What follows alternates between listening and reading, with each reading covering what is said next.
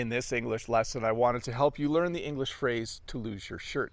Now, this can mean that you've actually lost your shirt. Maybe you went to the beach and you took your shirt off and then you lost it and you don't know where it is anymore.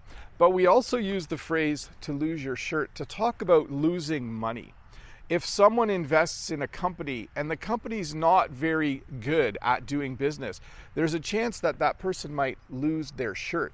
You might lose your shirt if you invest in a company that's not trustworthy. Another example would be this I could say, Oh, my brother's going to the casino next week. He's not a very good gambler. He's going to lose his shirt. So, when you lose your shirt, it simply means that you've lost a bunch of money. It can mean that you've lost your actual shirt, but we generally use the phrase to talk about a situation where someone loses somebody. The other phrase I wanted to teach you today is the phrase to lose touch. Now, this happens when you know someone and then maybe you move to different cities and slowly you just stop communicating with each other. You lose touch with them. Um, it happens a lot with university friends. When you go to university and then when you after you graduate, you tend to move to different cities in the world and then eventually you lose touch with them. Maybe you send the odd email, maybe you're still friends with them on Facebook, but because you live far away, you start to lose touch with them. This can also happen with families, and then that's kind of sad. You can lose touch with your brothers and sisters, or even lose touch with your parents, which means you just don't spend a lot of time talking anymore. You're not sure what they're up to in their life. That would be sad. It's okay, I think, to lose touch with friends from university or college.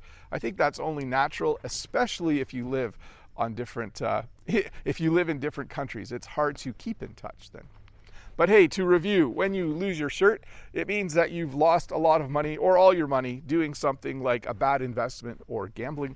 And when you lose touch with someone, it means that you slowly just communicate less and less, almost to the point where you don't communicate at all anymore.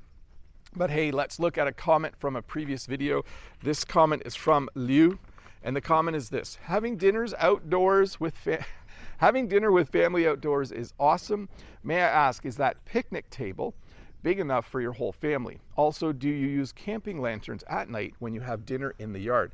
So, yes, it is big enough for all of us, but we have to squeeze in. So, we fit three on a side, and then sometimes someone will sit in a lawn chair. We don't use a camping lantern because it's actually light out here until almost 9:30 p.m. right now. One of the benefits of living in a northern country in the summer.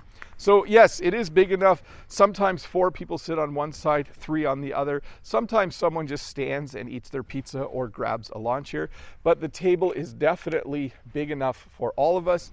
We certainly fit and we enjoy sitting there and we enjoy eating.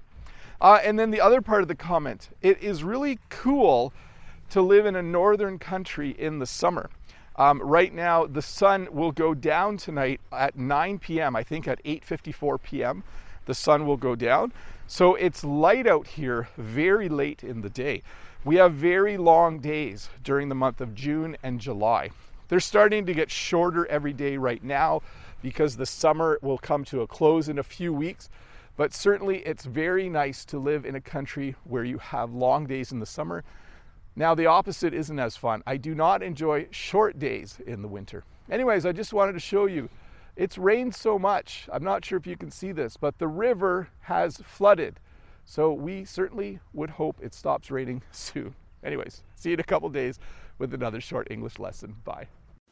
Hi, Bob the Canadian here. Thank you for listening to this English podcast lesson. If you would like to support me, in the work that I do as an online English teacher, please visit patreon.com slash Bob the Canadian.